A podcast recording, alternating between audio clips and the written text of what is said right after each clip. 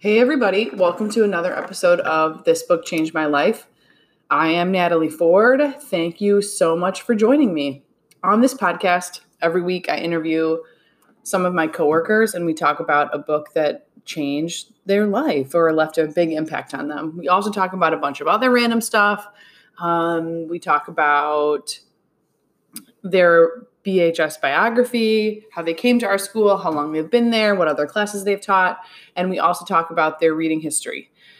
So today on the podcast, I have Ron Fritz. And I really like how did what did I know about Ron before this conversation? Well, I definitely knew that he was a nice guy that I like to chat with randomly at staff meetings if I saw him. But that was pretty much it. Um, I knew he taught in the alternative ed program at our school with Caitlin Hart, and um, I knew that they had worked really well together. And that was pretty much all I knew about him.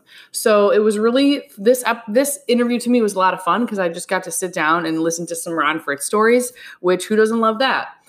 When I think about this interview specifically, okay, so wait, let me back up. Let me back up a bit. I'm going to give you a thought I had about this interview. But first, I have to tell you where I got that thought from. So, I recently listened to one of my favorite podcasts, Freakonomics Radio. I love Freakonomics. It's hosted by this guy, Stephen Dubner, and it's one of my favorite podcasts. And it has been one of my favorite podcasts for a long time. Okay, so anyway, recently, their most recent episode was an interview with this guy. His name's Kevin Kelly, and I don't know, he's some sort of tech guru, and he founded Wired Magazine. He had some other things that made him qualified to um, be on this podcast. Kevin Kelly was sharing this blog post that he had written a while ago, or you know, this thing that he had put on his website, and the post was 68 pieces of unsolicited advice. And Stephen Dubner had found some of his some of the things on his list really interesting, and so he was interviewing Kevin Kelly about a couple items on his list, and they he would have Kevin Kelly read something and then really elaborate on it. So one thing that Kevin Kelly said on his list of 68 pieces of unsolicited advice was that being enthusiastic counts for 25 IQ points. And that is something that I had always thought in my own life, whether it be about myself or the people that I work with and spend time with and give my time to. But I had never articulated it that way, if that makes any sense. And so when I heard him say this, I was like, yes, yes, brother, I feel the exact same way. And I really do. I consider myself to be an enthusiastic person. Um, I don't know if you guys know this, but in first grade, I won the most enthusiastic student award, and that's pretty much stuck with me my whole life. And I think I'm drawn to people who who believe the same thing that being enthusiastic counts for 25 IQ points. And this piece of unsolicited advice truly reminded me of Ron Fritz in listening to him. And I think that's why I loved this interview so much. And as you'll learn, is you just get a feel for the way that Ron approaches life. And like like all of our interviews, the way that he approaches his life is exactly how he approaches education and connecting to his students. So I had an awesome conversation with Ron. You're going to listen to it next. And I hope you guys really enjoy it. I hope you had a great holiday weekend if you're listening to this after Memorial Day.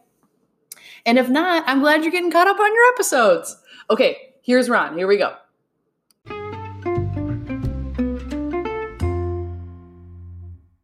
Um, well, I appreciate um, you being on my podcast, Ron Fritz. Um, I thought your response was funny. I can't remember it off the top of my head, but it was something about like you you don't read books, or I can't remember what it was. but. I don't. Even, I can barely read.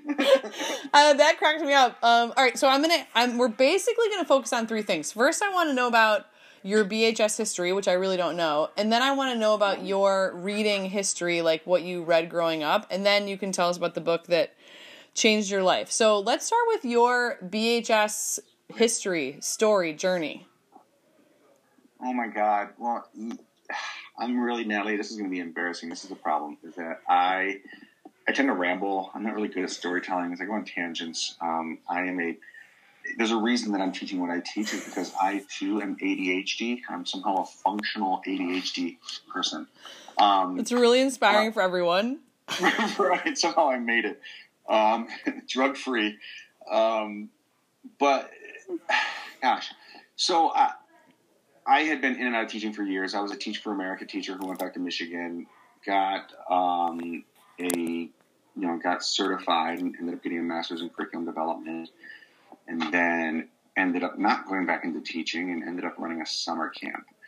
Um, and during that time, I got picked up. U, U of M kept me on as a lecturer in the School of Ed. So basically, for over a decade, I was, you know, a lecturer in, in the School of Ed, which meant basically that you know I, I teach one or two, maybe three classes a year. Um, some semesters I didn't get classes, so it was hit and miss. But I was also working this other job at camp. But after a while, I just needed more steady income, and I had been doing something called the Dream Dialogue, which was a program set up some years ago through the Anti Defamation League, and I had done anti-bias training with the Anti Defamation League. But the Dream Dialogue brought together students from Berkley and students from Southfield, maybe. Where were we bringing them from? Berkley? Maybe it was West Bloomfield. I can't remember the two districts that we brought together. And we once a month we'd take them around, we'd gather, we'd do some sort of uh, you know exploration of something you know cultural or religious, just kind of like to get expose kids to different you know whether it was the um, Islamic Peace Center or taking them down to see parts of the Underground Railroad or the Charles H. Wright, or, you know, just different things, and, and then have discussions around differences and backgrounds. And it was great. So I was working with Berkley kids, and through that, I got to know Randy Gowell, who was the principal at the time, who you know. Um, and turned out, sort of coincidentally, that um, Randy Gowell was an assistant principal at Novi prior to being the principal at um, Berkley. And Novi is where I went to high school back in the late 80s, and my father had taught for years. So my dad's last couple years as a teacher were when Randy was an assistant principal, so he had known. And the other part of the connection was Ron Kane, who was the assistant principal, who Randy brought with him from Novi, was I think he was a freshman the year after I graduated from high school, but he wrestled for my dad in high school.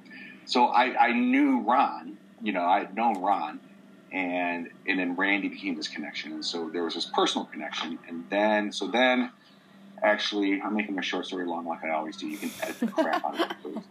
Um, I so then I kind of was like, all right, Michigan was. I, I, was starting to think I wanted to get back into classroom. I wanted something more steady, and I reached out to Randy, and he was like, "Oh, I have someone. Um, I have a position. There was a math position that was opening up, and that position was filled by. Hmm, I'll tell you what it was. It was a year before uh, uh, Simpson retired. Yeah, yeah, okay. And I can't remember. There was a math. No, you know what it was? It was Andy's position. Oh, okay. So when Andy became assistant principal, that math position opened, and I'm a certified math teacher. And I was like, oh, let me go in there. Well, again, in the roundabout story, basically my certification wasn't active. I was told I couldn't get it active fast enough. They couldn't hire me um, for the job. But Randy was like, look, I got this program. It's credit recovery. You do that for a year. I've got another teacher who's retiring next year. You can have her job. I'm like, all right, great. I'll sacrifice, do the full time sub thing for a year land a gig, be a math teacher at Berkley High School, right in my backyard, perfect. My kids go to Berkley. Yeah. You know, perfect. Um, ended up at the end of my year in credit recovery, for whatever reason, for multiple reasons, I guess, I was asked if I would ever be interested in running an alternative ed program at Berkley. And I was like, heck yeah. I mean, that was like my dream job, like from the beginning. It's like why I did Teach for America. Right, right who always wanted to work with that population, right? I, I, wanted to work with the population that no one else wanted to work with. Um, so coincidentally, again, my dad, I don't think ever sought it out, but that's who he worked with when he taught. He oh, how funny. Ed, he never did alternative ed. You know, my dad would tell you that he was a wrestling and football coach first and a teacher second. Um, he was a phys ed major and a math minor, but they needed math, not phys ed, so he taught math and he taught like basic math, algebra, like to the meatheads, you know. And right. when they had behavioral problems, they threw him to Fritz. They're like, whatever, Fritz will take him. And uh, you know, and then here I am having my dad's, you know, much to his dismay. The same mantra: Fritz will take them. Right, I'll just take them. right, exactly. So That's so funny. I know so little about your world down there. Like I know you and Caitlin obviously, but I don't know a lot about what you guys do down there. But I find it interesting that you. Um, I never knew you were a Teach for America teacher, and um, also, what kind of camp did you do? I'm so intrigued by that. So I, I when I, you know, oh my God, see, you're not. This just goes on and on. I got story after story. Um, my so when I met my wife in Ann Arbor, um, you know, I was like, "What are you doing this summer?" She's like, "Oh, I work at a summer camp," and I said, "Like Meatballs," because I don't know if you know the movie Meatballs with Bill Murray. It's like an old movie from the '70s, but it was a it was about summer camp. I had never gone to summer camp, but so I would I would go up and visit her um, that summer as I was working in Ann Arbor. Um, and then it just kind of became this thing. Like she had worked there as like a head counselor and just kind of a semi director, and it just evolved into this. You know, when I actually what happened was after I came back from Teach for America and did my master's, and uh, my wife was finishing up her PhD, we told the camp directors we are like, yeah, we're just gonna probably be done this year. This will be our last year, and they were like, would you ever want to make it a full time gig? So we both took it on as full time gigs, and then later, like I said, I ended up teaching a lecture at Michigan, and she was lecturing at Eastern at the time, and now she's a full time professor at Eastern. Got it but it's a, it's a it's, so it's a traditional residential summer camp. Um, it was actually started in 1952 uh, as a summer camp for Jewish kids. And as I, the history teacher, am fond of telling everyone, um, you know, whether you knew it or not, the reason that Jewish summer camp started was because that Jewish kids weren't welcome at most other camps, right? Wow. Up until the, the civil rights movement wasn't just a black thing; it was a non-Christian white thing right? So, you know, YMCA camps or other camps were like, if you're not Christian, you can't come to camp. You can't be part of this program. So, hence you saw this explosion of Jewish country clubs and Jewish summer camps. So, it's a historically Jewish summer camp. My wife is Jewish. We're not very religious, although I raised my kids culturally Jewish, I guess, um, for lack of anything else. Yeah. And, and the camp itself isn't religious. We have most of our staff aren't Jewish. Handful of kids are not Jewish. Um, we actually do a lot of other programs, school groups and stuff. Um, so it's awesome. Wait. I'm outside all summer long. Yeah. Do you guys active. still you still do it? You it's still a part of your life? Yeah, it's all changed, man. I tell you what, it was the dream world up until I had kids. Um, or actually up until um, Adler got to kindergarten, um, because he was actually born in Petoskey. He was back at camp eight days later because camp is in Kalkaska. Yeah. Um, you know, we would go up, Natalie. It was awesome we would go up like Memorial Day. Not yeah. even, we'd go up first week of May, and we wouldn't come home until Labor Day.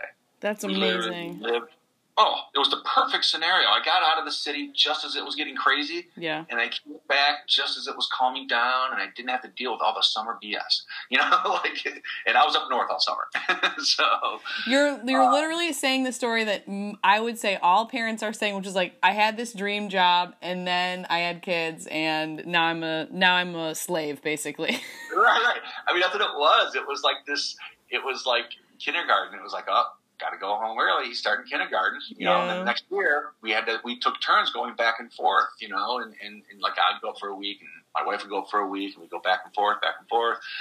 Um, and then when I took this job at Berkley, um, and she took a job at um, Eastern, the owners became more flexible with us and I started going up on weekends in May, you know, and, and maybe miss a day of school here or there. Right. Uh, um, sorry, Dennis. Um, but uh, right, um, but like you know, just to go up there and keep the job, and I would do staff training, right? And, up camp and all those things, and then literally, like I've never had a summer off. At least not some. I was just talking to I was just talking to Stephanie Coburn about this. I'm like, Stephanie, what do you do with your summer? She's like, nothing. I watch baseball games. I'm like, do you ever do? I'm like, I don't think I could sit around. I don't know what I would do yeah. if I didn't have camp. I leave school on Friday and I'm working on Sunday at camp. Yeah. Literally, I get maybe five days off in the summer, and then I'm back at school coaching, and then and teaching. Yeah. So I love it. I mean, it's just what I do.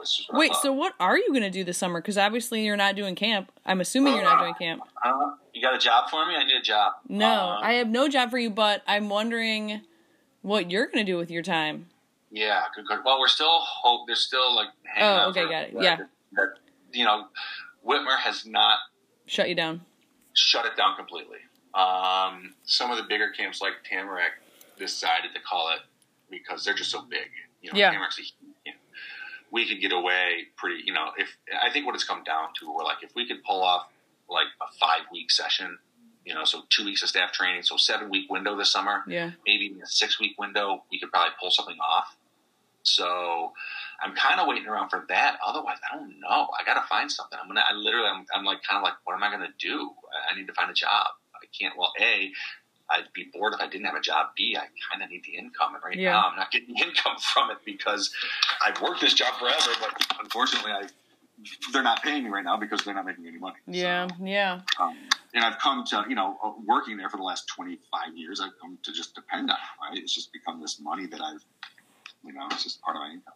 That's well. Um, keep me posted because I feel like, and again, I don't want to get too much down this track, but I do feel like if you were to do it, like all these little experiments that people are going to run over the summer, right, are going to help inform what we can do in the fall. So Right. that's Right. kind of what I'm hoping is So that we're I- just going to accumulate information. Yeah. No, well, and, and it's right. I mean, it's who knows if they'll allow it or not if it gets to that point, and it will be an interesting case study for sure. If they allow it to do it, it is an interesting case study because it would actually it would, it would lend a lot of information to what we may end up doing in the fall, Yeah. right? With teachers, For sure, for sure. You know, can we have anything in or not? So Uh, yeah, exactly. Um, okay, Ron, let me switch gears a little bit here. T- I'm Yes. so intrigued by this question with you because I really have no idea. What were you? Can you tell us about like your reading history? What kind of student were you like as a kid, etc. Oh my god, I don't know how I got to where I am, Emily. Um, I'm a nice guy. That's your response to how you got through school. I'm a nice guy. I'm, I'm a nice guy. I'm a nice kid who tried hard. Literally, I think that's what it was. And I'll tell you what, like high school's hard and elementary school is hard for me to remember. Like I did, I tried hard, and I, there were times I remember in elementary school there were certain points in my life, like I got a C in math, and I was like, Dad, it's average. And he's like, You're better than average. I was like, Oh, yeah, like that was like a moment in my life, and I was like, Okay, C's aren't acceptable. Um, you know, A B student who literally I just tried hard. I was just a hardworking kid. If you look at anybody who ever wrote a letter of recommendation for me, who my coaches, whoever wrote stuff about me, you know, he's a hardworking kid. He just, you know, he just does what you ask, right? It, it, I, it just, it's just what I did, and like I would try, and like I think teachers felt bad for me sometimes because I was terrible at English, especially because I was just such a slow. I'm still a slow reader. My wife makes fun of me. I'm the slowest reader, um, and you know, I, I, I did. I, I got through high school with you know A's and B's. Um, I got into some incredible colleges, not because of my academics, but because I just had so many other things going on.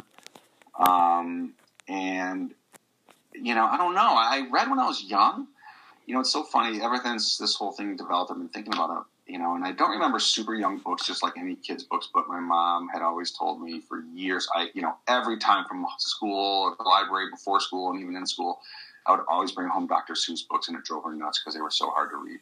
But like, for Dr. Seuss was obviously a very young thing, and I remember loving, still loving Dr. Seuss. Um, I remember reading a ton. I think I wrote, read, and I don't even know if you'll know this. Every single Encyclopedia Brown book. Yeah, it's a little bit before me, but for sure I know the series. Okay, so I think I read every single Encyclopedia Brown book. Um, gosh, after that, you know, maybe a little Beverly Cleary, Runaway Ralph, some of those other books. Oh, Runaway! on, Yeah, I remember Runaway Ralph. That's good stuff. you know, so like. Um, But then you're saying yeah. after that, it's just kind of a blank. Well, it, it does. After that, it does kind of become a little bit of a blank, and I'm trying to remember. At some point, I think I took a good stab at trying to read The Lord of the Rings in middle school. Yeah, You know, and yeah, yeah, yeah. may or may not have gotten through it, from what I recall. So wait, are Um, you? Let me ask you a question. When you like when you went to college and then you become like a professor and a teacher, what like what what do you where did you kind of start back up with the I like to be a learner or did you did you always like to be a learner just not of things that were found in books? Oh boy. Yes, that's my problem, Natalie. And, and, and even in high school, in, in retrospect, I don't think it dawned on me until college that that was the case. But in retrospect, so here's I think was always my problem. I am the kid who always wanted to understand, right? Yeah. every kid I not every kid I know. When I went to Michigan, so many freaking kids like like the guys I graduated with, you know, some of my friends, they would be like, oh, you know, they would go to four years at the University of Michigan. I didn't learn anything. I just learned how to play the game, jump through hoops. Right. You know, but that's what it was, and that's what high school was or is, right? And is that like literally you can go through high school and college and learn absolutely nothing if you know how to play the game. Right. And you know how to play it well. I never learned how to play the game. I still don't know how to play the game, Natalie. I still can't get. I still probably couldn't get a thirty on the ACT. I, you know, what I'm saying like, yeah, I, yeah. I don't know how to play the game, but I want to understand so bad. Yeah. Does that make sense? So in high school, I tried so hard. You throw a test in front of me, you know, yeah, yeah, yeah, yeah. You know, I would try so hard for that understanding where kids were like, why are you trying to understand this? Just do this. Yeah. And I couldn't make that connection. You know, and I saw that especially in college. You know, I saw that more and more in college. And at a certain point, it dawned on me. And again, this is where I think I got some great letters of recommendation to get into like Teach for America or graduate school. Was like my grades were terrible, but my teachers loved me. And all my classmates hated me because why? I kept asking questions. Yeah. I kept asking questions. And as a teacher, guess what? You love that student, right? Yeah. Who not stupid questions, not like it, I just wanted to know. I just kept pushing the classroom discussions because I wanted to know, and my teachers loved that crap because every other kid was just like, "Just tell me what I need to know so I can get out of here." Wait, this is so funny to me. First of all, you keep saying you were a terrible student, but you you got into U of M and you graduated from U of M. All right, now here comes a full disclosure. So, you ready? So, I, I will tell you that um, again. This is going to go back to a, a bigger picture, another little tangent story. I was a, I graduated high school from best recollection. I graduated high school with a three three. I took the ACT four times and got a twenty three on it four times. Okay. Um, the reason I did that because I was applying to service academies, uh, Annapolis, West Point, and the Coast Yeah. Guard Academy, and I really wanted to get into them. So you were allowed to take the SAT and ACT multiple times. Um, needless to say, I was probably at best a borderline student to get into Michigan and or the service academies. What saved my butt was a three, you know, a three sport athlete. Yeah. Okay. Blah blah blah blah. Super involved. All these other things, right? And I got put on the wait list for all of them, and I was going to Michigan Tech. I was planning on going to Michigan Tech. And April of my senior year of high school, my dad, who happened to also be my wrestling coach, calls up Dale Bahr, who's a wrestling coach at Michigan. My dad knew Dale. My, my dad was a pretty successful wrestling coach, so a lot of you know coaches knew him. I had also coincidentally beaten up Dale's son the year before at regionals um, in wrestling, so I may have been on his radar Mhm. a little bit. And he said, "Hey, my son would love to get in U of M. Can you help him out?" And Dale said, "Have him apply." So next thing I know, April of my senior year, I'm in the School of Engineering at U of M. Wow. Wait. Did you wrestle there? and I walked on and I wrestled and got beat up a lot. Had to have knee surgery actually my freshman year. But then I actually reapplied to West Point in the Coast Guard Academy because I also did ROTC when I was at Michigan. Um, Yeah. Ended up getting in the Coast Guard Academy, and then I was at the Coast Guard Academy for a year and a half um, prior to deciding that I didn't want to be in the military. So, um, so yeah, so I got into Michigan basically, like again, Natalie, but somehow I got into what's even crazier, and I hate to say this because it's going to sound like I'm boasting, and it's not meant to be a boast. So, there's a few things I like to say. One, I got into U of M, and maybe I shouldn't have, right? Because I got a favor. The valedictorian of my high school got into U of M and decided it was too hard, and she dropped out and went to state. Wow. That's really interesting. You know what I'm saying? There are so many kids who got in U of M and dropped out. Guess what? I graduated and I went back and got a master's from U of M. So as much as I got a crutch to get me in, I took full advantage of it. And it, you know what I'm saying? Like it's not like I squandered someone's spot.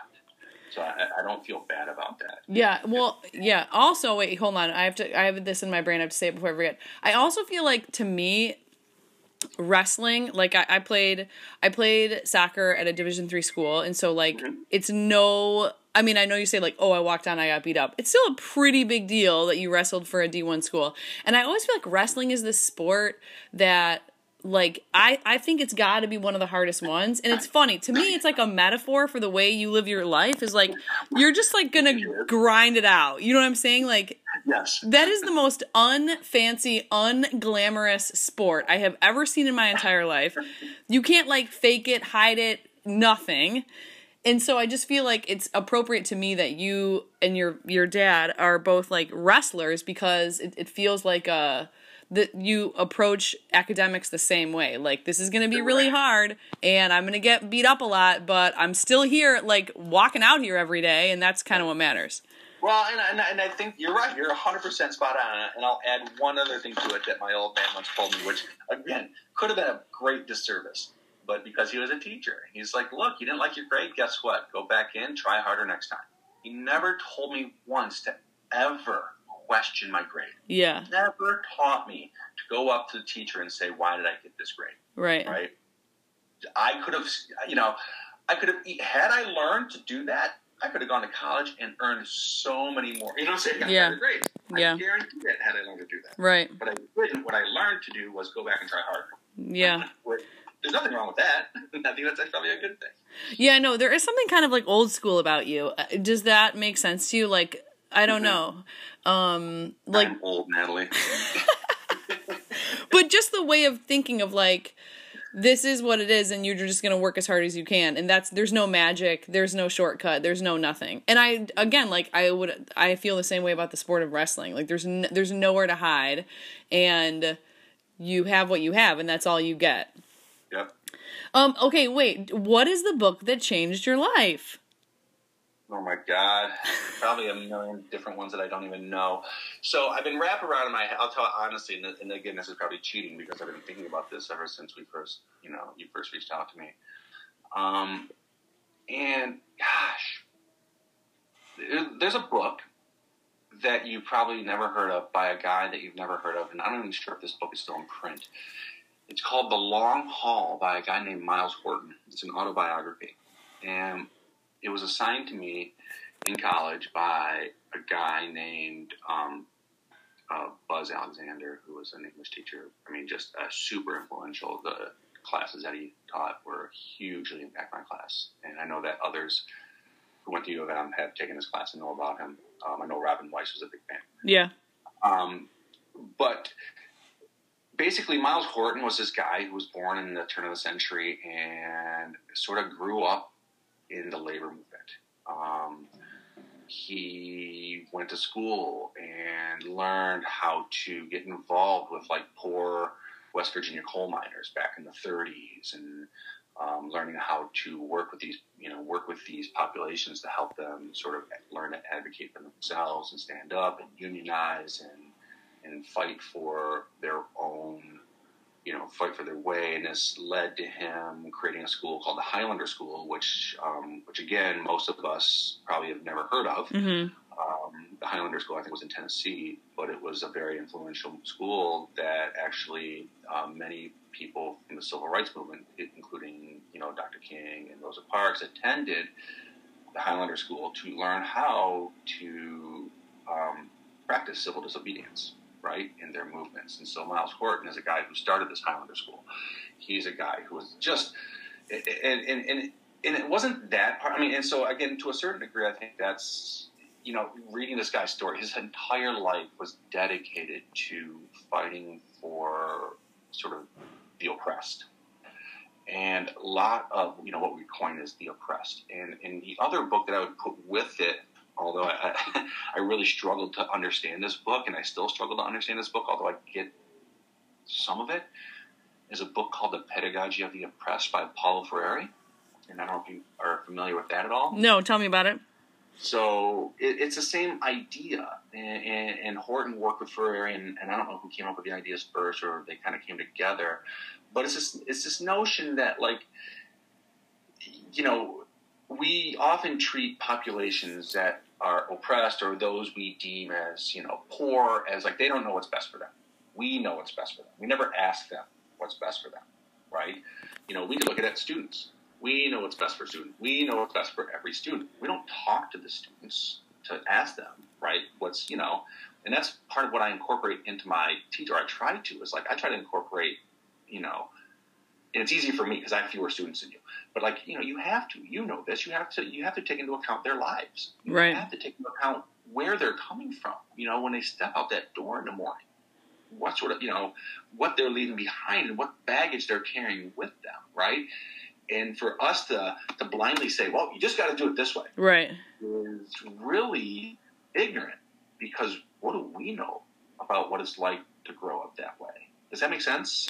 Yeah, for sure. It's interesting to me. Like I'm thinking about the thread that goes between these two books and what do you think is the th- like obviously both are trying to advocate for people who have not been advocated for like represented or even listened to it, there's god i wish i could remember the term there's a the idea is basically there's a phrase for it and it's killing me but it's the idea that look um these they know how to think yeah. And, and, and, and getting people to believe that their thoughts have value. Yeah. Right?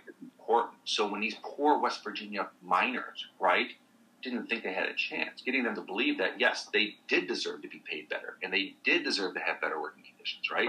Convincing African Americans who had generations, right, for hundreds of years, have lived as second class citizens in a separate but equal society. You have to convince them that their ideas have merit because they've learned generation after generation that their, many of them had learned that their ideas didn't have merit or value or worth, right? Anytime that they were brought up, they were just pushed aside, you know, and this, and that's sort of the plight of, you know, of oppressed, you know, of, of oppressed groups in society is that we often don't think that their voice matters. We don't take it into account. And I think that's what Horton did, and that's certainly what uh, Paulo Freire did. Uh, you know, Paulo Freire was very big in in uh, you know all around the world uh, with working with um, you know poor populations, mostly poor, because um, those tend to be the most um, you know disadvantaged sort of groups out there. It just so happens in the United States that the poor are overrepresented. You know, minorities have an overrepresentation of of, uh, of those in, you know, in poverty. Um, I'm wondering also, like, in terms of your your job, because both books, obviously, to me, in my mind, like, get to the root of your position in the high school. And I wonder, like, how do you communicate these ideals that you learn in these books? Like, or do you feel like you are trying to communicate those ideas to your own students? Because I'm assuming a lot of your students are not, like you said, they're smart kids who have gotten caught up in a lot of other I don't even want to say caught up. Like, what's the word I'm looking for? I don't know. Like, they're having a hard time because of things that are a lot of things that are outside of their control, maybe. And, um, I don't know. Like, what do you what do you see in terms of how do you, how do you communicate this message to them? What does that look like for you? I don't know mean, I, I don't know. Like, I'll tell, I'll be honest with you, and, and, and, I'm sure you've experienced it. Sometimes it's just like I just go in and I don't even think about it, you know. And sometimes I do, in like moments like now, I think about it and I think, okay, what can I do better? Right. What do I do, and how can I do this better in my practice? Um, I'll tell you, early in my practice, I used to try to bring up, bring it up directly. yeah. Kids, yeah. With with you know not much success of them understanding or gathering on. You know, right. This idea of like, look, you know, you're you know, society, this is how society, you know, just trying to get them to realize, yeah. Know, and work with them to do this, but it just never played out. I guess more so, I find myself convincing the kids that they have the ability to do it, right? Or just trying to push them, and, and it, it doesn't in that it doesn't have to be a certain way. You know, you don't, you know. It, I don't know. I don't know if it gets into my practice, and it probably doesn't get into my practice enough. Well, I'd say it's like a. I mean, to me, like it's obviously a part of who you are, which is who they need in front of them as a person who believes with conviction that, you know, they're they they need a person who doesn't think what a lot of other teachers may think which is like oh you're in here because you misbehave and you're not listening to me you know sort of like you they need someone who's looking at them thinking a different narrative than maybe a lot of other uh, educators have thought about them in the past if that makes sense no and i think you know and that goes back to me just i think it's you know, what you know caitlin would tell you um, you know i think that she and i agree and it's and i certainly have sort of changed some of my view on teaching because of this um, was just it's all about relationships. Yeah, yeah, you know? for sure. Yes. And every teacher knows that. You know, good teachers know that, and it's all about relationships and making it so the kids feel like they can come into your classroom. Right? It's a and and my kids typically have had a uh, up until high school, you know, it wasn't who they had freshman year that ruined it. They pretty much most of them have had a ter- terrible experience going all the way up. Yeah, right? yeah, You know, and have learned to hate school. yeah. Um, so I don't, you know, it's it's a really good question you asked, Natalie, and I don't know what, if anything, I do because honestly, where my head goes every time, and I'll tell you what I do with my kids and what I feel like I do with my kids more often than not, is just a convincing them they're they're capable, and Right. b convincing them that it's worthwhile. Yeah. because They can't make that connection, and it's, it certainly has to do with adolescence. But they, to me, it's like, look, like, I- and I've and I have told Dennis this before. And I, I at conferences I pulled Dennis aside because I tell parents this, and I wanted Dennis to know, Dennis, I am going to apologize to you. I said, I'm, look, I'm sorry, but this is what I tell parents because this is what I I, I honestly believe this, and it's what I mentioned earlier. You can go through. I say, I tell. I, I'm like, look, if you want, there's great learning to be had in high school. There is amazing learning to be had, and I love learning. I'm a nerd. I love to learn. I want to understand this world, and there is so much learning to be had. But I'm not going to lie to you. You can go through high school and not learn a thing. You just have to learn to play the game. And what is that game? Show up, participate, turn in your work. Hard to fail if you do that. Right. Really hard to fail if you do those three things. Right? That's all you have to do. I'm not saying you have to ace a test or a quiz. Just got to show up, do the homework, participate in class. Right? You won't learn anything, but you'll graduate. Right? And you know, you know, so but they don't, you know, they don't get it, and I don't, you know, Right. I had a who felt so bad, like she, like I was emailing her because her son won't do the work, and she's like, I don't know what to do, and it's like, you know, you talk to him, and I, I think he really does want to graduate. He says he does, and I truly believe he wants to graduate, but she can't. He, he can't connect it to his needing to do the work and sustain focus to do the work. Yeah, it is weird. Like you said, the word connection. Like there is, I don't know. I see you. I mean, I'm sure, like you said, so much of your job is about like fusing that connection, right? And that, it mm-hmm. is hard. I have. We all have this conversation every year with students where it's like you haven't done anything thing all year, and now it's like May something, and you're super concerned about your life, and you know it's like just trying to, I don't know, trying to make that connection between those two things. Right, and, and Hart and I have done, you know, and I think that to a certain degree, it's, it's bad. Like I think we do a good job. Like a lot of kids are come in and we convince them, like, look, you're just as smart. So now I think a lot of our kids believe, oh, we're just as smart as the other kids. Yeah, but we just don't care. Yeah, yeah, You know- yeah, yeah. There's like a lot of layers to it. you know. But uh, you know, and I, you know, it is. And so, in going back, and I guess, I guess where my where that book might connect to it is that I'm need to be in my program much more forgiving of of you know just I I don't want to say bad behavior because I don't think my kids have bad behavior. Um, what might be considered disrespectful Yeah, or might be considered inappropriate. right. Because, and this goes back because, and this is where I get, I, I, I struggle with people. I'm like, look, you can't. My kids haven't learned any better. Right. They've never learned any better. This is their. This is this is what they know. Yeah. You know. You know. Yeah, great. You can kick them out. Great. That's what they want. Right. I know. I know it know? is. I, I I feel like you guys do have this really challenging universe, and the step one of your universe, which is what your both of your books bring up, is like understanding the universe that you have down there. And I, I mean, I think you and Hart are the two people that uh, obviously are equipped to do it. Right. Ah, well, I don't know. She is.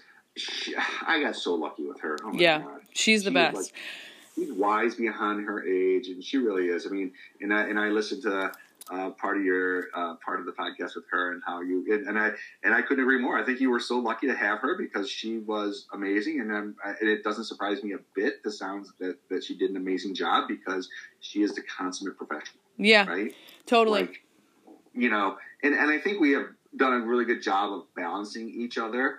Like I'm the guy who can be a little too loosey goosey at times. Right. And she she can bring it back, and I'm the one who has to convince her to be like, look, lighten up. These, these you know, these kids aren't us, right? They Right. didn't think like us. They're not going to think like us. They don't, right? That's not their worldview. They don't, you know. You know, it, it's just we're never, you know. So, and, there, and there's certain things like we complain all the time. Our kids are so unappreciative. They never say thank you. They never say please. They just don't. Yeah. Because that's not, you know, it's just not. I wish they would, and I'm trying to get them to do it more. Right. Right. I hear you. Um, wait, okay, Ron Fritz. First of all, I have to pause and say, like, I don't know when you and I are gonna hang out again, but like, I have a lot more I need to talk to you about, and I got I gotta wrap up this interview because you know there's like uh, chaos in my home, which is not anything unique, but um, I feel like I have a million more questions for you in Oh, your yeah. life. Oh It was God. when Hart Hart. Hart was like, "Hey, you got to call Ron Fritz. He's got a lot of good stories." And um, yeah, you. I'm confirming I'm, that. I'm, confirming I'm that. surprised you said that. Anyway, okay, s- I figured go go ahead. might be stories. I figured she might be totally sick of my stories.